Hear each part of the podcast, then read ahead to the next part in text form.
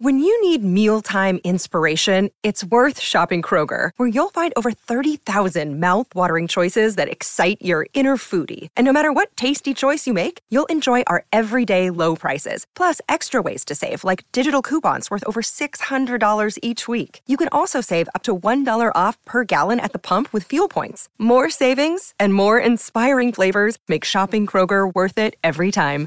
Kroger, fresh for everyone. Fuel restrictions apply.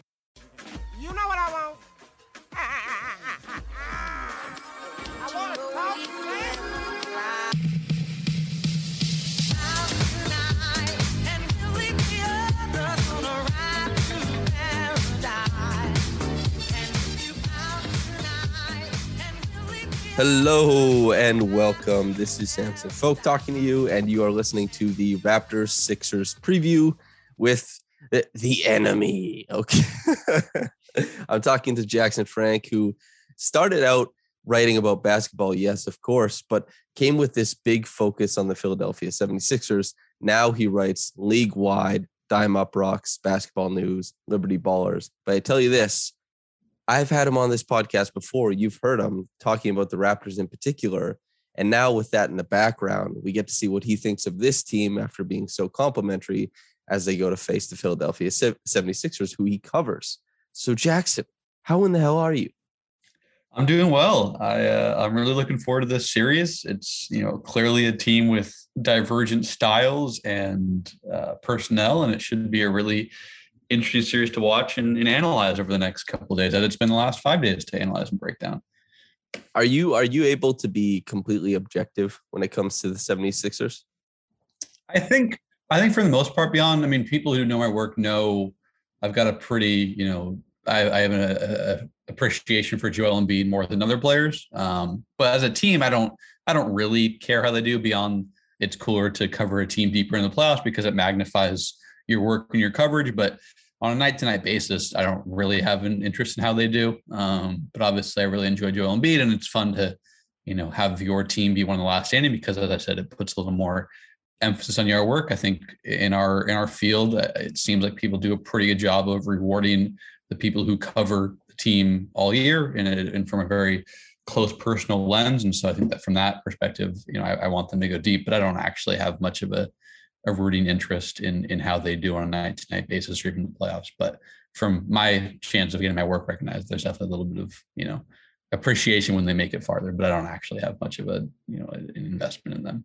Okay, so from the you want your work recognized down the line of this playoffs point of view, does anybody on the Raptors put the fear of God in you? Are you like, oh, holy smokes, this guy? I, I don't know what's going to happen in this series. I mean, I, I think you know, it's just based off how the season series went, to me, it's, it's obviously obviously Pascal. Um, Good. And then and then also Chris Boucher. Um, he's I don't I don't know what I, I don't know exactly what his numbers are are this year against the the Sixers, but he's had a couple of huge games, especially on the offensive glass. Um, he's so good at kind of using his timing and length to, to crash in there. Um, obviously, he's dating back maybe two or three years now. He's, he's had some big games against the Sixers. I remember last year when he really gave Dwight Howard fits in one of those games at maybe three or four threes in the third or fourth quarter of a game when they came back. So um, those would be the main guys to me. But obviously, Precious Achiuwa has done well on both ends in a couple of games. I think back to that March 20th game, especially when he was really good against Joel Embiid, whether it was fronting or you know matching his quickness. So um, those are the three to me that really stand out. But obviously, it starts with Pascal, who's just been you know, uh, on a tear, and you know, we'll get into it. But I mean, he's he's basically been able to cover for the fact that Fred VanVleet has not been very good post All Star break, and so you know they haven't really missed a beat despite their All Star point guard struggling mightily, and that's largely been on the back of Pascal making a very credible and and late season All NBA charge. So, for anybody who's listening, they've heard me talk about what the Raptors do to stop Joel Embiid. They've, you know, they've seen some of the video breakdowns. They've heard me talk about on the podcast, but I haven't talked that much about how the 76ers will look to stop Pascal Siakam. And while the the answer might seem obvious to some people, maybe it isn't to others. So, from your point of view, is there a cascading series of events that you want to see happen? Like something they try first. If that doesn't work, here's what they go to second. How would you guard Pascal in that series? Yeah, it's it's tough because you know when I talk about clash of styles, one of the biggest things is kind of the Raptors are this this team that it's really athletic and long and mobile and quick in the front court.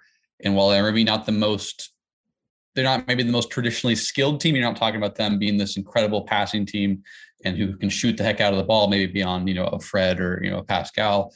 Um, the the Sixers the opposite, where they're they're very skill based team. They don't have they're not flying off the ground with their front court. Um, as good as an athlete as Joel is, he's not some explosive leaper.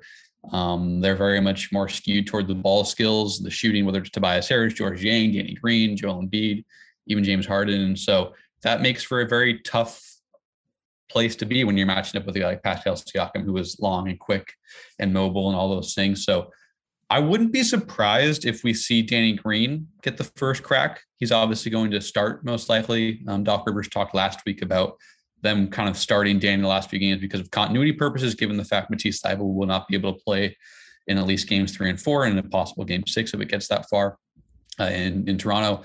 Um, he and he did some okay things last week against Pascal. Pascal was obviously sensational. Um, but Danny still, you know, for all of his decline in terms of lateral mobility and things like that, still has good strength, still understands angles really well, good hands. Um, I'm not saying he's going to slow Pascal. I'm not. I don't predict us to have a, a repeat of the 2018-19 series by any mean. Um, in part because of the personnel the Sixers have now, and also because Pascal is a much more well-rounded offensive player.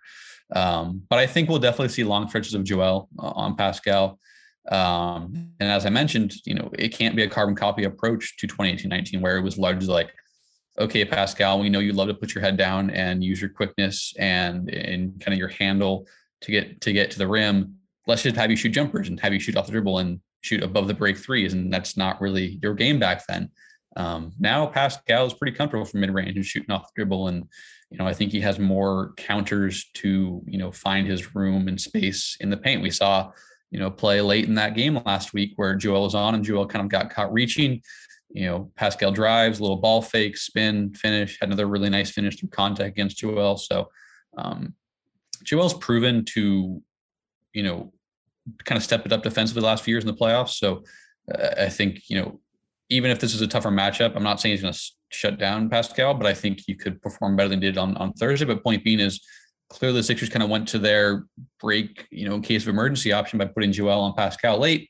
And Pascal wasn't really bothered the same way he was. He wasn't bothered by George Niang and Danny Green and and Tobias Harris. So um, that's where I think they'll go. But I don't expect it to be some really seamless situation and, and answer like it was in um, in 2018-19. Obviously, Pascal was farther down the pecking order back then, but um, the Sixers had quite quite considerable success putting Joel on, on Pascal. But I don't expect that to be the case this year, even if Joel is able to limit you know the the All NBA caliber forward. So when we think of how the Raptors guard Joel Embiid, they don't ever really expect one person to do it. As you talked about, Precious Achiuwa has had a good game. Precious Achiuwa has won some possessions in single coverage, but that's more so about how the Raptors are kind of gapping behind him and loading up. And that's my question for you now is if you're the 76ers, are you less worried about who the primary on Pascal is and more so worried about scheme behind him? Because Pascal, his quotes all throughout this year are that basically he doesn't pay much attention to his primary defender. And that's kind of evident by the way he handles primary defenders at this point in time, too. So, what would you try to do behind a Danny Green, or if it's Niang uh, switched onto him or something like that, or even Joel Embiid? You asking if from this from the Raptors perspective, what I would be doing, you know, in terms of help against Joel? Is that no, no. I mean, sorry. How would you how would you help against Pascal? Because the Raptors, Oh, we know okay. the Raptors we know are going to run the gambit of like we're going to overload on Joel and make guys make shots. Do you Mhm. expect a similar uh, schematic bent from the 76ers versus Pascal? Yeah, well, this is this is where you kind of run into some issues with the Sixer personnel, right? Because their two best helpers that will be available for every game um, are Joel Embiid and Danny Green, but those are also your two best options against Pascal. Um, you know, Harden, his off-ball defense is kind of ebbed and flow with the Sixers at times. It's actually been pretty solid at times. He's just been too. He's just been a step slow because he doesn't have the lateral quickness. Other times he just isn't you know offering the level of necessary attention or attentiveness. Um, so I think you'll probably like I think you'll probably see Danny Green start out as the primary guy and use Joel as a helper because you want um, you want Joel to be able to kind of clog those passing lanes. You know, the, the Raptors aren't a huge you know shooting team uh, and they're already crashing the glass a lot when guys get in the lane because they want to be well positioned for an offensive rebound which is you know obviously a integral part of their half court ethos um, Joel has those great hands, so he can maybe clog some of those passes to guys in the dunker spot or cutting from the baseline, the short corner. Um, Danny is similar, where he's obviously not the same caliber of help defender and you know with his size and whatnot, but um, still has some of the best hands in the NBA, and, and his timing is really good. So, um, in, in, that vein, I don't think I'd be surprised if we see Tobias get some minutes on on Pascal. I don't think that's a good matchup for the Sixers, um, but you have to you have to kind of allow your help defenders to be available at times. You can't you can't put them on Pascal all the time because you know as we all know Pascal has become such a good passer when people you know just shade a step or two in his direction on drives and face ups and um, you know those interior passes have become so good this year and he's so patient. Um, obviously he's not Giannis, but I think you see some similarities in kind of the way they approach downhill drives this year with their pivots and their counters and their ability to make reads when people send help. Um, and that's that's an issue for the Sixers. Obviously, the Sixers can't guard Giannis, and they haven't been able to prove to guard Pascal this year in the three games that he's uh, been available. So, um, I would, you know, I don't know exactly who the who the Raptors are going to start. Um, you know, just because they've had some injuries and whatnot, but I would whoever the Sixers deem the least threatening offensive player in that starting five or on a given lineup whenever Pascal's out there, I would put Joel on him or Danny on him if, if Joel is taking the primary assignment of Pascal at that time and just really kind of be quick and help. And obviously with Danny, quickness is not a strong suit of his these days. Um, so it puts him in a bind, but that's what I'd be looking to do. Um, just kind of, you know, just not, you, you want to funnel the ball out of Pascal's hand. Even makes a great read. You maybe feel okay with Precious around the rim, given his struggles as an interior you know his his his struggles kind of with touch around the basket. Um, you maybe you as good as Chris Boucher has been this year, you maybe want to put the ball in his hands more. Um, so that's that's where I'd be looking, but you want to make sure that that help is coming from a guy who is equipped to actually offer credible help. Right? You don't want it to be a James Harden or a George Niang or a, a Tyrese Maxey, um, just because they're probably not going to bother Pascal because Pascal has shrugged off help from ill-suited defenders all year. Uh, and so it's really got to be diligent coming from you know Danny or or Joel and maybe even a Paul Reed at times. I think he's going to get minutes again. Um, this is this is not to say that he is going to slow any of these guys, but he's one of their rangiest and quickest and uh, you know most athletic guys in the front court. And it looks like with the Raptors not having a traditionally size five, um, Paul Reed is going to get some time. So that's where I'd be really calculated is making sure that help is coming from a guy who can actually bother um, Pascal, which is hard to do, but I think those are your three best options with Joel, Danny, and, and Paul Reed. Okay, and on the other side of things, Joel Embiid is obviously the biggest factor for the Raptors as far as keying in on defense. We've seen it during the regular season matchups, which I know you've watched, and the Raptors have had really great success to middling success. But even so, in the last game they played, Nick Nurse after the game said, We didn't have to show as much as we thought. So he's hinting at the idea that they have more in the bag to throw at him defensively, and they certainly can get more adventurous. But how have you thought that matchup has gone from a 76ers point of view? Do you think that there are things that are easily correctable? And how do you see it, you know, kind of playing out during this series?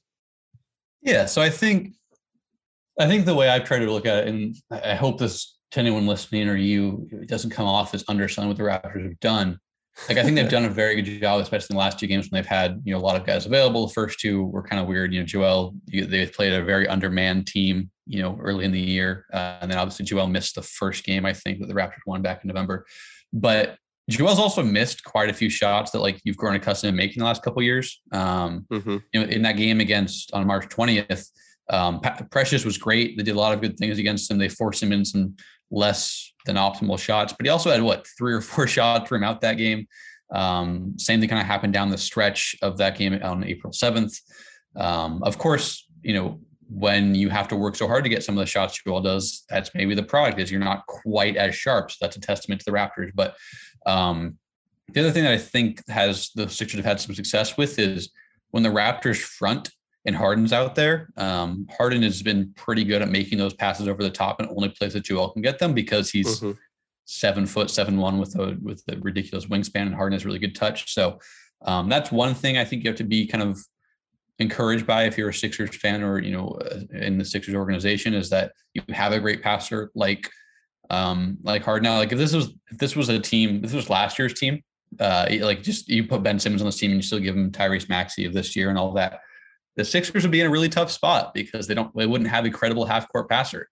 Um, Harden is obviously that he can get the ball to, to Joel in spots that most people and and t- most people can't, and maybe defenses feel is a a good situation for them. So um, that that's a bonus for them. I think you know something that does work against them as and you've you had that really cool breakdown um, in that game that Joel really struggled was they they've kind of the Raptors have inverted those those kind of pick and roll coverages on the weak side or you know whether it's you know the the ta- the tagger taking you know a different responsibility that that puts him in a tough spot um, because Harden for all of his brilliance as a passer does have some kind of read he doesn't like to make or is not comfortable making. Um, I can never remember if it's right to left or left, left to right for him as a driver and passer, but one of those is not his strong suit. Um, and so the Raptors have kind of manipulated that a little bit. They've obviously taken advantage of Matisse. Um, you know, it's interesting because the Sixers offense didn't miss a beat in that last game um, without Matisse, but they also shot 52 or 53% from three, which is not something you'd see across a four, five, six, seven game series. Um, but the offense looked a lot smoother than it did when they scored 88 points in Philly, and, and that was a you know a, a rock fight.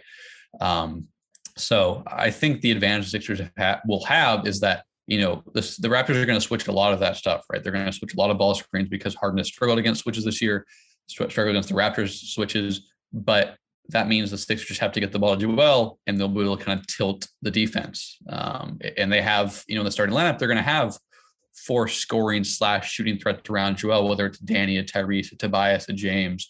Um, that doesn't mean that every time the ball swings to one of those guys' way, it's going to be a great possession. Sometimes Tobias or Danny will hesitate. Sometimes James will hesitate. Sometimes the length of Toronto will just be too much for Tyrese to get off a clean shot, whether it's a three or attacking off the catch. But I think if you can get if you can switch if they're going to switch those actions and you can get the ball to Joel, you should generally feel encouraged about how that possession will unfold.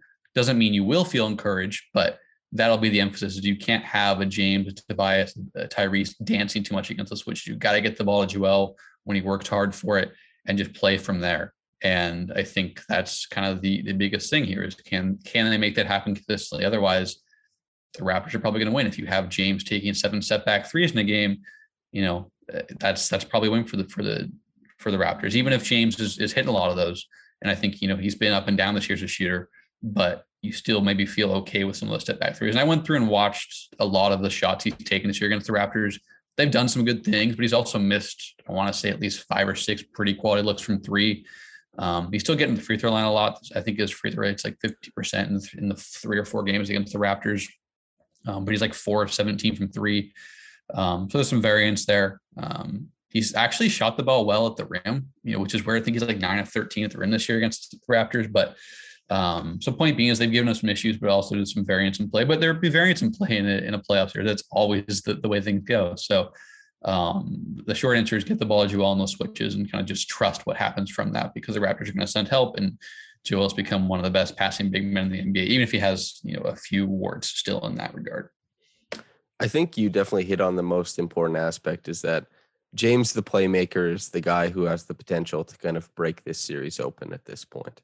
Because James, the scorer, is, isn't as valuable as Joel, the scorer, or Tyrese Maxey, the weak side attacking blur and that kind of stuff. It's just trying to mine advantages instead of leaning back on player, the player that you think you are, or the player that you used to be. And I, I certainly, James Harden, one of my favorite players of all time. I don't mean that in a you know a degrading way or anything like that it's just he's operating with a different set of burst uh, he's operating with different bursts currently and he's he's not able to access some of the things that he used to be able to so him working and relying on his ball skills and his reads of the floor as you said like those those hit ahead passes he had four of them i think four of his 15 assists in the last game of the season were just on those and it came with the raptors fronting on the weak side when Joel Embiid was all the way across the court. It came with the Raptors fronting as they were trying to get Embiid in the middle of the post. It's there's a very wide array of passes that James Harden can make.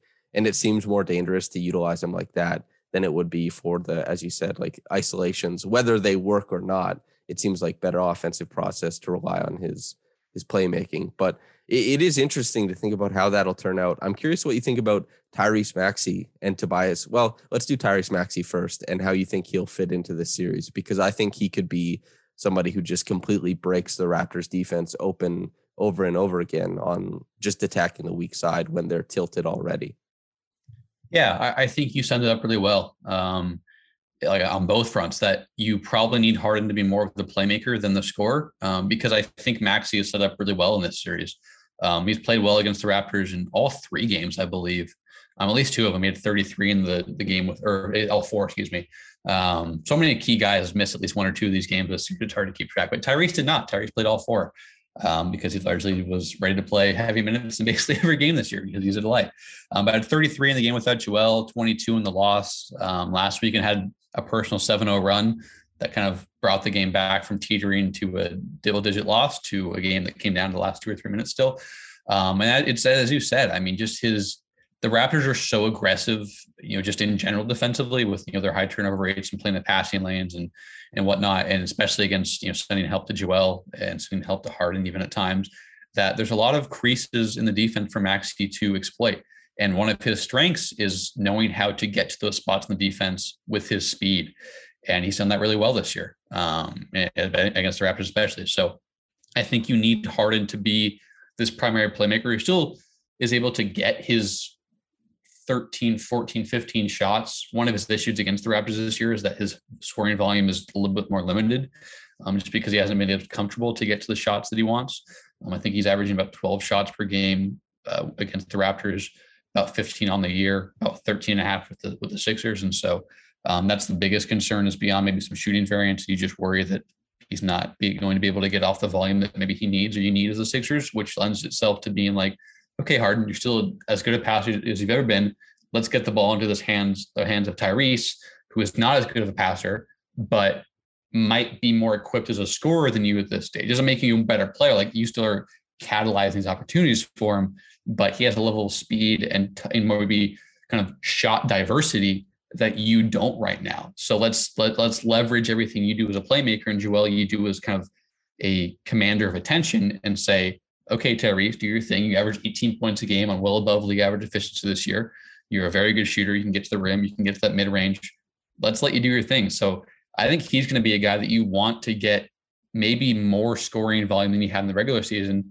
And whether he can handle that is still up to is yet to be seen. If you know, there just remains the fact that even though he played last year in the playoffs, this is his first year in a really, really, really preeminent role.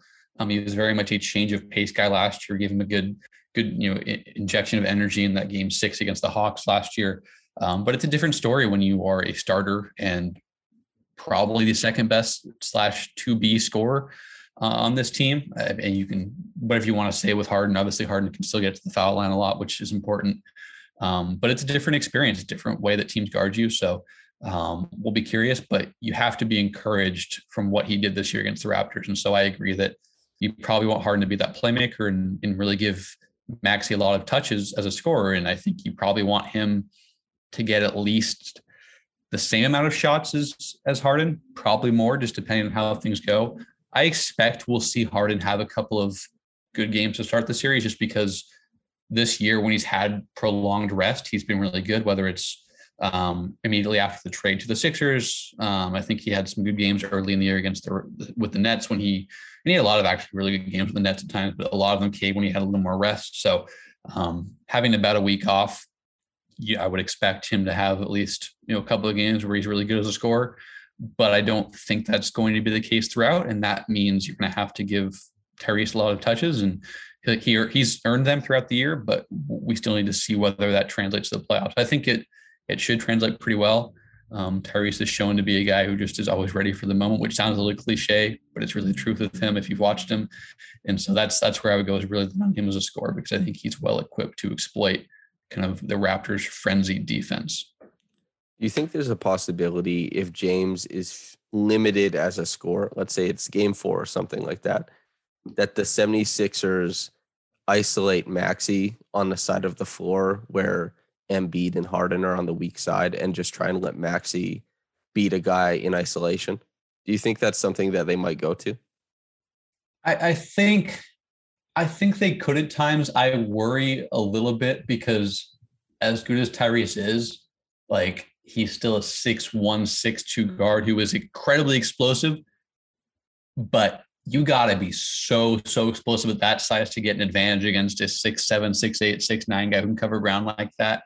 Um, so I worry a little bit about how effective it could be, but I wouldn't be surprised if we see it if it's if they get kind of the right matchup. Obviously, the Raptors are going to switch a lot, and as much as they don't really surrender, you know, any sort of advantage with that kind of those that glut of rangy wings, they're not all made the same, right? Some of them are a little more mobile, some are a little more disciplined and quickly to react to movement. So if they get the matchup they feel is right, um, I wouldn't be surprised if we see that. Like I, I, I, think Chris Boucher has been really good this year in a lot of ways, but I don't think the Sixers would be really deterred from maybe, you know, if they get it, if they get Maxey versus Boucher, like Boucher still has some issues kind of with, you know, if he can with changing direction quickly, flipping his hips around, um, things like that. So I wouldn't be surprised if that's maybe the matchup we see or, um, you know, like even even a Scottie at times. You know, I think Scottie's done some really good things, but you still see some limitations in his lateral mobility. So um, maybe in certain matchup, but I wouldn't want them to just be like, oh, we got Tyrese isolated. Let's let's attack. You got to be very diligent with who is on Tyrese because as much as you could just say every Raptors wing is the same defensively, that's not the case at all. Um, they help co- collaborate on a very like-minded nature defensively, but they're they're all distinct in their own ways, and you got to be very cognizant of that. But I wouldn't be surprised if we see it. But I don't think they should just mindlessly embrace it all the time. Okay, now the trio uh, Fred, OG, and Gary Trent Jr. Let's start with Fred first. As a from the 76ers point of view, how do you feel coming into this series? Know knowing how he's been performing since the All-Star break, knowing that he's been laboring with that knee. Where do you think the stressor points are for the 76ers defense? And do you expect Fred to be able to access those and to actually deliver offensively at a decent clip? Yeah, I mean, it's just just first off, it's really it's really a bummer. Um, yeah, with I mean, Fred was so brilliant through four months. Um, I just want to just want to like acknowledge, even if I'm going to talk about maybe some of the worries I have, I want to just get like Fred has been such a joy for four months, and even he's had some fun moments even post All Star break. Um, clearly wasn't quite able to handle 38 minutes tonight given his monstrous two way workload. Um, which most players aren't. I don't think that's an indictment on him. It's just the reality. um, so I I, don't know where the Sixers are going to go. I, I honestly think we'll probably get Maxey on on, on VanVleet for stretches. Um, and I think in some ways that will be okay for the Sixers. But one of the areas Maxey still is really working to nail down consistency with defensively is kind of things on the weak side. Um, when it when when when kind of the action can get jumbled or a little confusing, he can kind of struggle to kind of know exactly what his decision making process should look like. And one of the things that Fred is really good at is just kind of like slyly relocating around the wings. And maybe you think he's not in a position to shoot, but his range is so good that he just kind of moves up from maybe the kind of the corner to like the slot or the 45 cut area. And he's 33 feet from the rim, but you still, you're like, oh, okay, I'm good. But all of a sudden the ball swings his way and, and Fred takes a wide open three from an area he's comfortable. And you're like, ah, crap.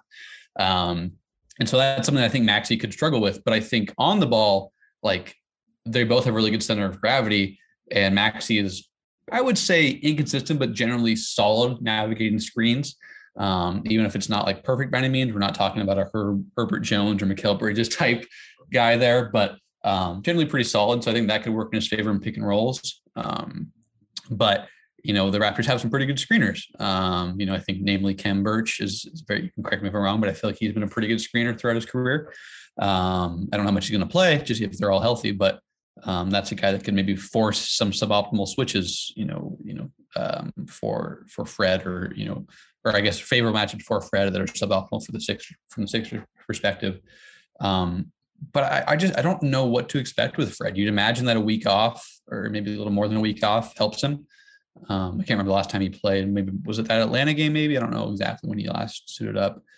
Um, but that should help. But I, don't know. I mean, he just he just struggled so much, and I think he's still been solid defensively. But clearly has not had that same level of kind of verve and range and activity defensively, whether it's playing the nail and being a step slow, recovering to his man after a stunt, or it's navigating the screen or staying in front on the ball. Um, so I like I do worry about Fred a lot, and I think he's really important to the Raptors, and I like them getting it. Like I I think if if Fred and Pascal, if their peaks converge in the play, their sheet, their regular season peaks converge in the playoffs, like I wouldn't be surprised this team makes it all the way to the East Conference Final. I think they're good enough, Mm-hmm. but Fred has not played anywhere close to even all in All Star level, you know, over the last couple months, unfortunately. So I, I don't have a great expectation for him really. I, I just I, I wish I had more insight there, but it's just so tough to know because it's a, it's really been a, a tale of two seasons for Fred. And and I think if he's at his best, he's going to give the Sixers a lot of issues because their point of attack defense is not very good, and it's even worse without Matisse Thybulle in half the games or so.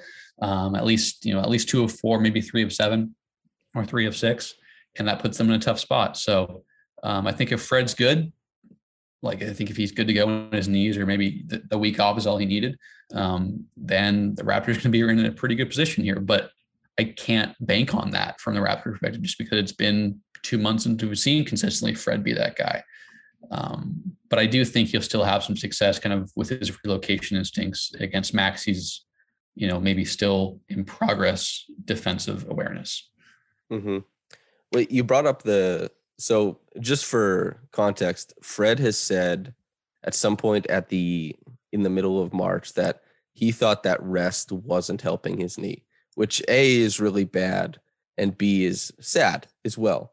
And then the next thing is that with that off ball awareness stuff, Fred is shooting less than 30% on catch and shoot threes since the All Star break. And this is a guy who, at some point in January, on really heavy volume, was shooting over 50% on catch and shoot threes. So there's something going on with the shot. And he's also a guy who was really, really great against drop coverage this year. But since the All Star break, since that knee, has also been fairly poor against drop coverage and has been getting blitzed a lot more often because of his burst being a little bit lacking. So, how he fares in this series, and you are so correct to point out like how good he was. Fred, at his size, considering what he gives you defensively, at one point this year was 22 7 on 59% true shooting. Just really, really great guard play. And if that converges, then yes, it's super exciting. But I'm in the same boat as you. I have no idea what kind of Fred VanVleet you're going to get. The the shooting can range from incredible to obviously it's been pretty bad. And that's even just as a supplementary guy. That's not even including what he's doing off the bounce and that kind of stuff to manipulate out of the pick and roll. Because while the Raptors have gone to, and you've seen this in the film, they run a lot of pick and roll with Siakam versus the 76ers, which they've typically, Nick Nurse hasn't given Siakam that many pick and roll possessions. But against the 76ers without Fred, he kind of takes that on. And so that's been really interesting. And I think we'll take this opportunity to move to the next guy who does fill in a lot of the roles that Fred has offensively when Fred is gone. Gary Trent Jr., who dribble handoffs, pick and rolls, these actions with Pascal late in game. Gary has had a lot of success scoring in the clutch against the 76ers, running a lot of those same actions with Pascal that Fred would. What have you thought about Gary, and what do you think about Gary in this prospective series? Yeah, I just the one thing I would last note about Fred is the, the kind of the thing that I would would monitor or would have monitored maybe if he was you know at full strength is if if the Sixers let's say put Joel and Pascal and said okay let's just let's just see what we can do there like the Raptors could just say okay Fred we're to have you run a bunch of inverted pick and rolls late in the game and force Joel to make a decision whether it's Maxey or, or Matisse or someone else guarding Pascal do you want to do you want to switch that and now if, if Fred is not a real capable you know threat when he when he pops or he slides off of those screens, it makes it a little easier for the Sixers. That's a bummer. But that's the other thing I want to just know. I think that's something you could see late in crunch time if, if the Sixers, if, if Fred looks healthier or better. Um, but with Gary, I mean, he is such an interesting player because I, I feel like he, like, how do you even scout for him? He just feels like either the shots go in or they don't, and they all are kind of the same, and they're all tough, but they're impressive. Um, he gives this team some pretty important kind of bailout options in the half court. Um, so I mean, obviously he was great last game. He was a, a key reason the, the, the Raptors came back and won that game. Um, but he's also had a couple of at least I think he's, I think he's played two games against the Sixers this year, maybe more. Um, I was looking at it yesterday, but I couldn't. I think he's played exactly. three because he was in the. December 28th one. Okay. Yeah. Uh, he played all four. I stand corrected. My goodness. Um, played all four, averaging 19, 3 or 4 on 49% true shooting. Um, 38% from three though, so that's always a, a benefit for the for the Raptors. Um, I I think I think we'll see a lot of Matisse on on Gary when Matisse can play, um, which is a really weird statement to say. Um, but hey, not not anything they can control, um, at least beyond Matisse. Um, I think we'll see a lot of him uh, on Gary, and I think you could see some pretty considerable success. Um, just with Matisse's ability to navigate screens and kind of his timing and, and you know his capacity to disrupt jumpers. Um, there aren't a lot of players and defenders who can actually credibly impact the, the out, outcome of a jumper. I think Matisse is one of a handful of guys, and that's why he already has an all defensive, you know, berth to his name. Um, but in the other in the in Toronto, I, I do wonder where they go. If you're putting a Danny, you know, if you're putting Danny on on Pascal and help with Joel, um, are you like are you going with Tobias? Because as to even though Tobias isn't a great um rebounder, super athletic, he can still kind of attack the glass better than a lot of guys can inside. And you probably want to keep Tobias somewhere near the rim to kind of quell Toronto's thirst for constant offensive rebounding chances. Um, so and I, I don't think I don't think Tobias is a very good matchup. You know, they're well equipped to guard Danny or to guard Gary. Excuse me, Gary, Danny. A lot of a lot of names like that apparently in this series. Um, so I, I and then where like do you do you put Tyrese on because he'll just I mean Tyrese had some good possessions in this last game against against Toronto and against Gary, but he's also just too small. Like Gary will shoot over the top, and that's been one of Tyrese's downfall at times this year. He can be really well positioned on the ball and slide and, and stay in front of guys, but they'll just shoot over the top, and he can't do much about it because he's not he's not tall, you know, in terms of perimeter defense standpoint, uh, and he's not super long either. So um, I think you'll see I think you'll see a mix of that. But then if you put Tyrese on Gary and you say, okay, you are maybe you can get to his hand a little bit and slide well, um, then who do you put on Fred VanVleet? And that's where this whole this whole kind of mystery box of Fred comes out because if Fred is a guy who's still shooting 28% from three and has a 48% true shooting, like if you're the Sixers, like with all due respect, like you probably don't care who guards Fred, right? Like for the most part, I'm not trying to say like I'm not trying to be an indictment on Fred because everyone like if you you know and other people know that I think he's had a great year, like but if that's who he is, you don't bother much, you don't worry much about him, right? Like it's just the reality of things. So, um, but if he's really good and he's the guy who can give you you know 23 points on in four four threes and four of nine from three and be the playmaker, then you kind of have to reprioritize him defensively. So um, there's a big ripple effect with you know depending on what what version of Fred we get here. Um, but that's that's where I stand. You'll see Matisse on Gary a lot in those games that know, Matisse is available, and uh, and otherwise it'll depend a lot on what version of Fred shows up. But um, Matisse, at least in the Philadelphia games, I think will get a, a lion's share of the minutes on on Gary. I think it's obviously at a completely different level to James Harden, but there is some self author authoring power that Gary has in this series where if you get run off the line, are you settling for what like you're really comfortable with? Or are you trying to extend that dribble and get to the rim a little bit? And we've seen Gary, just for your context, like the Raptors this season, Gary gets to the rim more often late in games when guys are really kind of running up on his jumper because he's shot so well late in games as far as the jump shots go. Like it's it's been good for him. And so I wonder if he can do that more consistently instead of just kind of, you know, lazily loping into that 17 footer off the bounce or something like that. If he can try and get something more concrete to push the 76ers and that kind of thing. And also another important aspect is with Fred and Gary, more than anybody else, especially considering how they shoot off the bounce, being able to make Embiid vacate the paint is pretty damn important for the Raptors' offensive rebounding prospects. And if either one of them is running a dribble handoff, a pick and roll, whatever, where Embiid has to come up a little higher, that what that returns as far as offensive rebounds should be really, really interesting. And so OG Anunoby, a guy who I'll have a video on Yahoo Sports and like I don't know, you, the person who's listening to this now. I don't know when you're listening to it, but it'll be in an at like an hour from now for you and I, Jackson. I think OG is going to be really, really damn good in this series. I'm curious what you think. Yeah, I mean, I I think he is he is very much kind of the the guy that could really eat up the soft spots in in the Sixers defense. He could kind of be the the Tyrese Maxey, um, you know, just in, in that sense. Obviously, they're very different players. I'm not comping them whatsoever. Um, so ag- aggregator, stay away. Um, but um, I guess I'm an aggregator at times too. Should I just tell myself that? Um, but yeah, I think you know he's a guy that has a blend of strength and athleticism in the front court that the Sixers don't don't reciprocate um, because that's just a real a weak point in their roster construction is that kind of that blend of size, athleticism, mobility on the wings. Um, you know, so I think he is a guy who, you know, whether it's uh, the catch and shoot threes or it's, you know, attacking or it's maybe posting up a little bit, you know, we've seen gradually, you know, the last few years, OG's self creation, you know, abilities, you know, increase bit by bit. Um, and so I think he's really well, you know, well suited to attack this the Sixers defense. Um, and I think that's that's definitely an issue. I mean, you look, we're talking about all these matchups, right? These defensive matchups, whether it's Joel on on Pascal, Danny on Pascal, Danny on Gary Trent or a Fred VanVleet, a Tyrese on either of those backcourt guys. And then you look at James Harden and in that that puts them in a tough spot.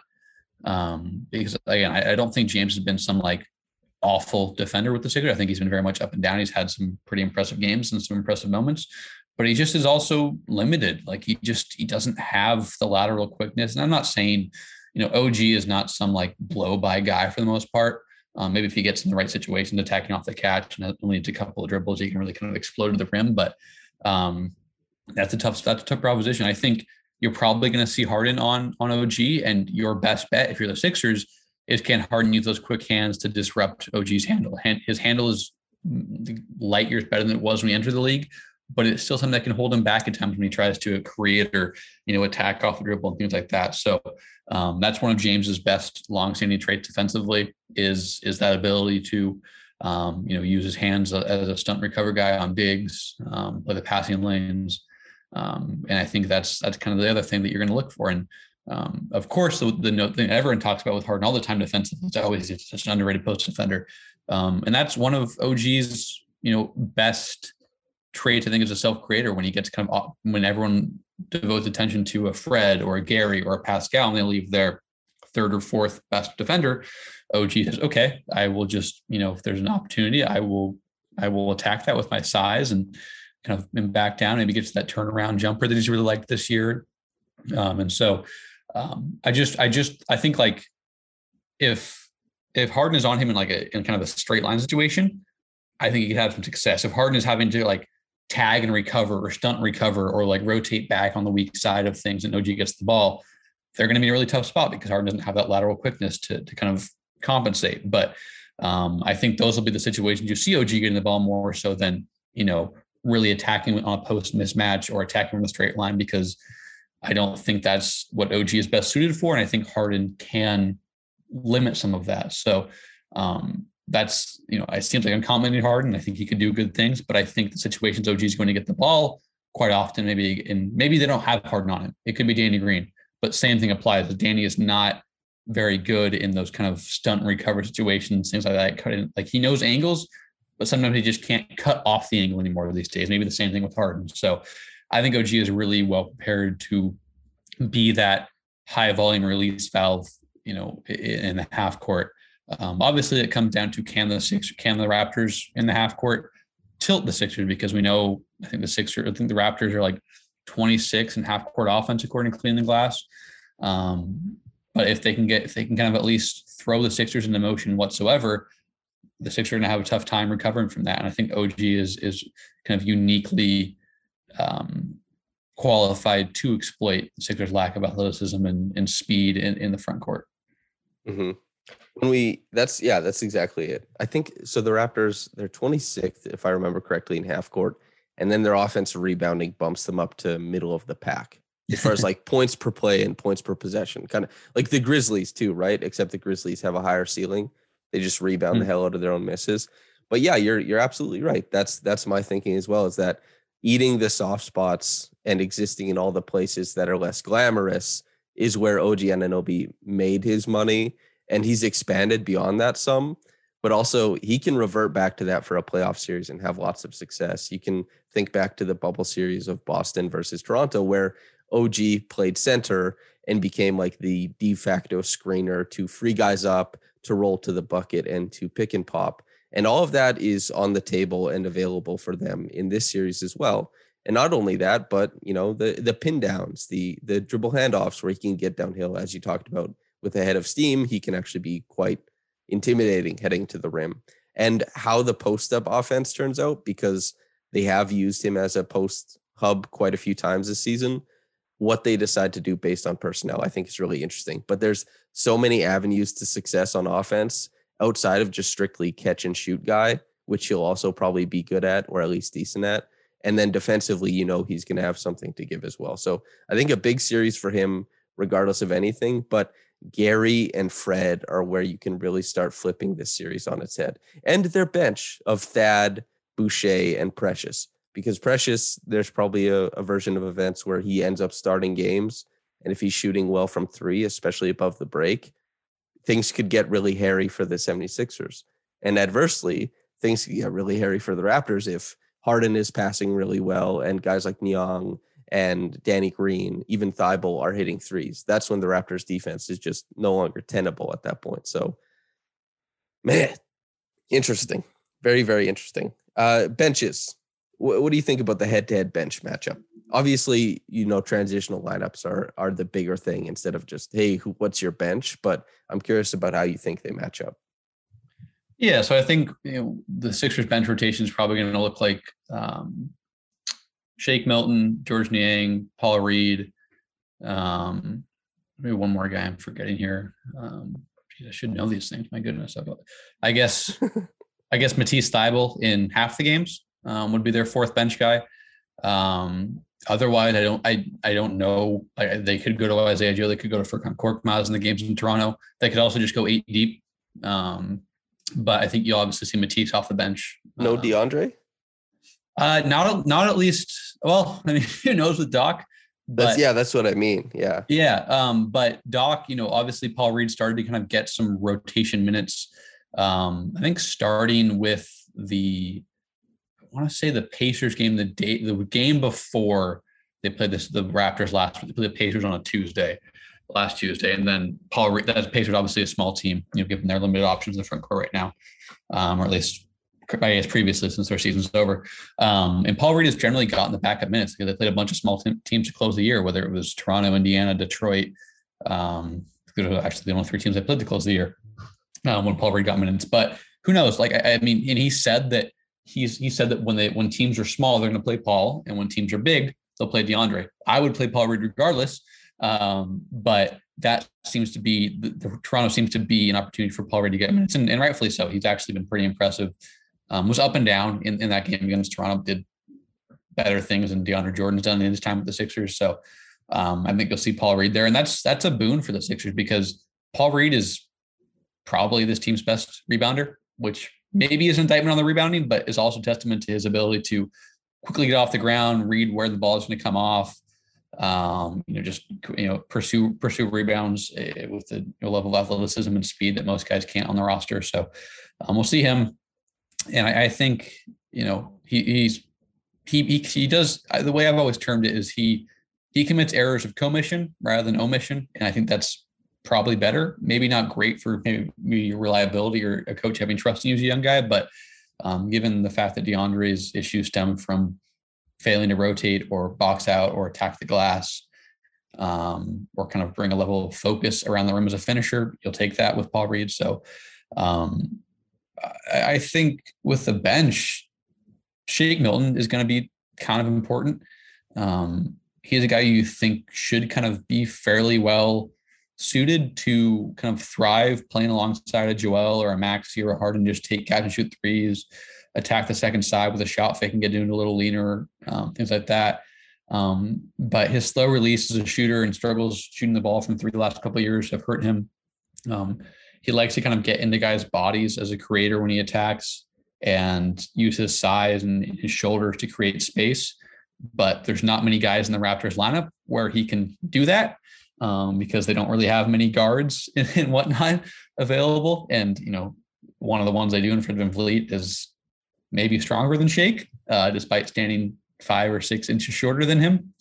So um, I think he'll be important. He ended the year really well um, at a 30 point game. Obviously, it was against the, the Skeleton Pistons, so I'm not going to take too much from that, obviously, if anything at all, really. But um, at the very least, he is coming in, you know, having played a, one of his best games of the year, and he's a guy who it seems like is always kind of tied to his confidence in his shot making. But um, that's with a lot of bench uh, bench scores, I would say. But um, otherwise, you know, Georges Niang, you know, has been awesome this year, but he it's like kind of with him, if he doesn't hit his threes, he's going to be a liability in this series, just especially with kind of the discrepancy in athleticism of the front court guys he'll have to match up with.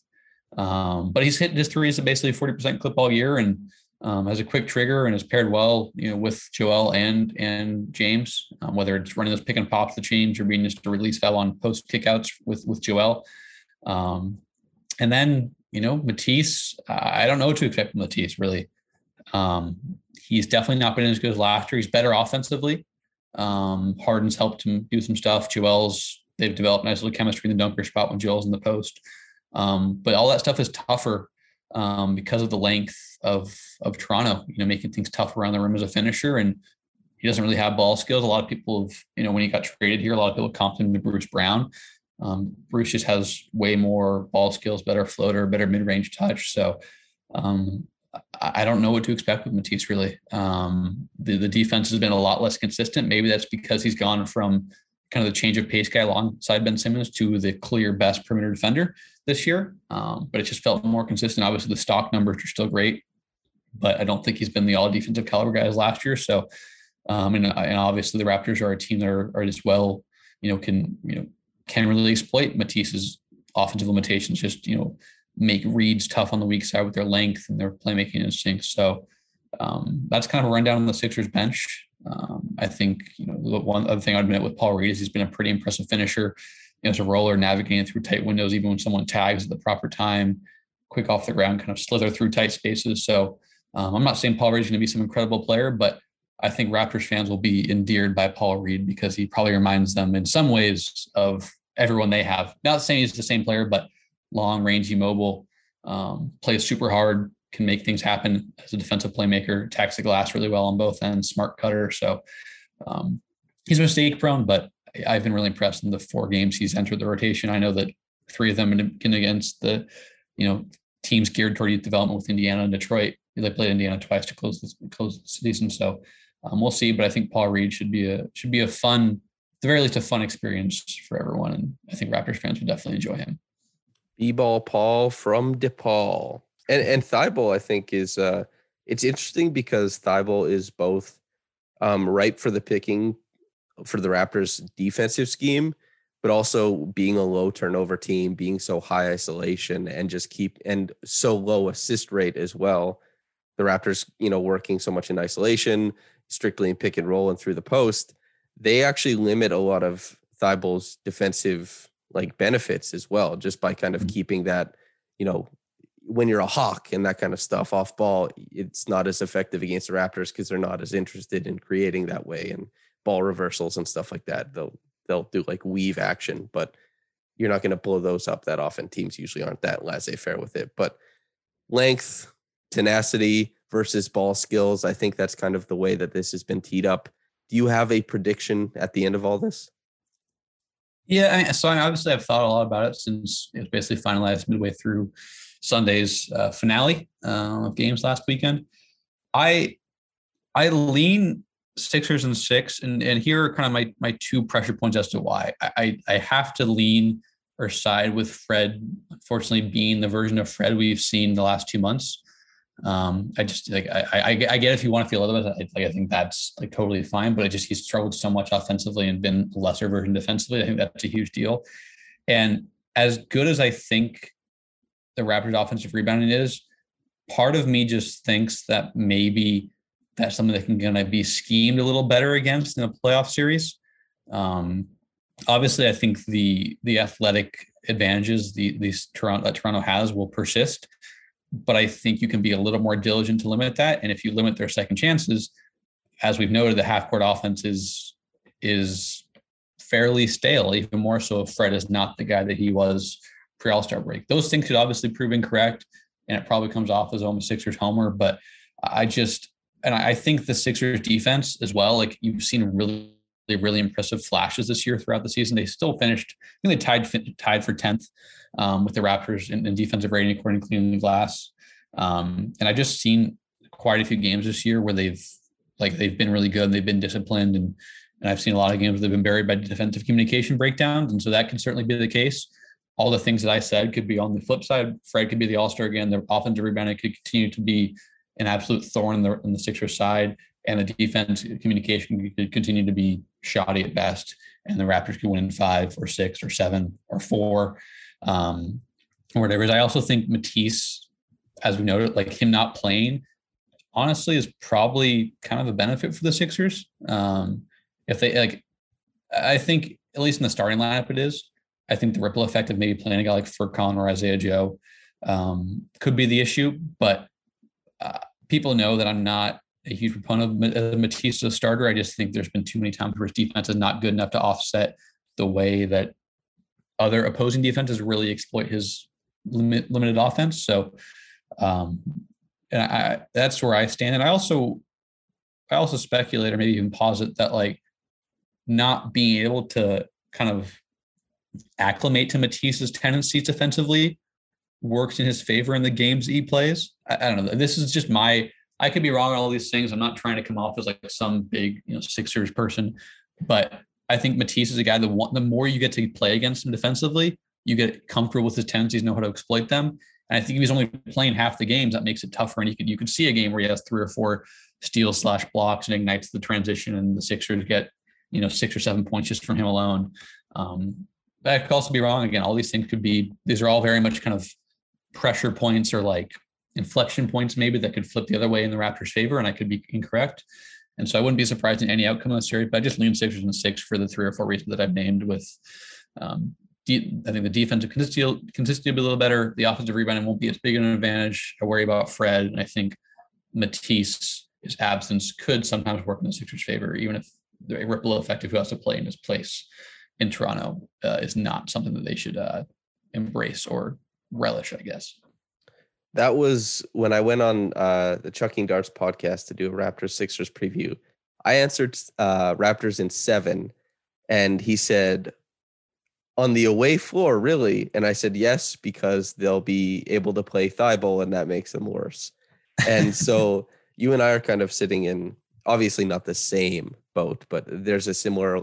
My thoughts are similar with Thybulle as yours, but yeah, as you say, there's a huge variance in this series. So I think you and I like there we agree on a lot of things. I don't I don't even know where we disagree. It's it's on the margins in a bunch of places obviously, but uh Raptors in 7 and Sixers in 6 doesn't even th- seem like they're that far apart just because of how many things are up in the air with this series. But uh I it'll be interesting to see at the end of it all what it comes down to and uh if we get to do like uh what's the term? When something dies and you look over it? What's the Post-mortem? Is that the right yeah yeah yeah post-mortem. If we get to do a post-mortem on this on this series together or something like that to see where maybe we were right or wrong but sixers and six for you raptors and seven for me. I guess i've been told that's a coward's uh, selection never pick a team in seven but i think they win in seven i'm so sorry uh, jackson before we get out of here uh, your stuff if there were raptors fans or sixers fans who are listening to this where should they be keeping up with you to uh, get all of your insights during this time? Well, one, I would say if the Raptors win in seven games again against the Sixers in the playoffs, the, the Sixers fans might uh, be doubly permanently scarred. I'm sure they're already permanently scarred from the from the last time these two teams met, but um, yeah, that would be that would certainly uh, traumatize them even more, I'm sure. But um, you can find me on Twitter at Jack Frank underscore JJF. You can find my work at Dime UPROXX basketball news, the analysts and Liberty Ballers. I'll have a pretty extensive preview of this series, um, large, largely from a Sixer perspective, um, because I cover the Sixers um, over at Liberty Ballers either today or tomorrow. Um, so anyone can check that out. uh, appreciate you having me on. I'm really excited for the series. Um, I, I do feel that like all the factors we hit on will prove most instrumental, but my my read on how those factors play out will either be correct because my prediction, you know, proves uh, shrewd, or being correct because I my the inflection point went the other way. So um, I definitely think we're generally lockstep, but our where exactly we we finish on those conclusions is a little different. But appreciate having me on, and always enjoy talking Raptors and Sixers and basketball in general with you. Yeah, man. I'm looking forward to your preview coming out, and I will print it out and add it to Lewis's and make a small coffee table book to hand out before the games. uh, Jackson, thanks so much for coming on, man. I hope you enjoy the rest of your day. And uh, listener, I hope you enjoy the rest of yours. Get to listen to a little bit of uh, Jackson's insights about Philly, how they operate, how they succeed, how they fail, and how that might pertain to the Raptors in this series. Thanks for tuning in, whether you got into it in the morning or at night. Have a blessed day and goodbye. Hey, we got a podcast. I'll I'll let you go right away though, because you know it's your day off and all that. This will actually be up in like an hour, probably. And then so you'll be tagged in it and everything like that. So yeah, we're all set, man. Thank you so much. My taxes today, so that's a riveting experience. I'm not looking forward to that as a freelancer, but that's the way ah, it Oh, goes. taxes. Oh, taxes. Put them off See- long enough. Gotta every other day moving forward is gonna be busy between now and Monday, so I'm figure to do it today. But appreciate me on. Sh- Share it, of course. Be well, my friend. All right. Take care, brother. I'll see you.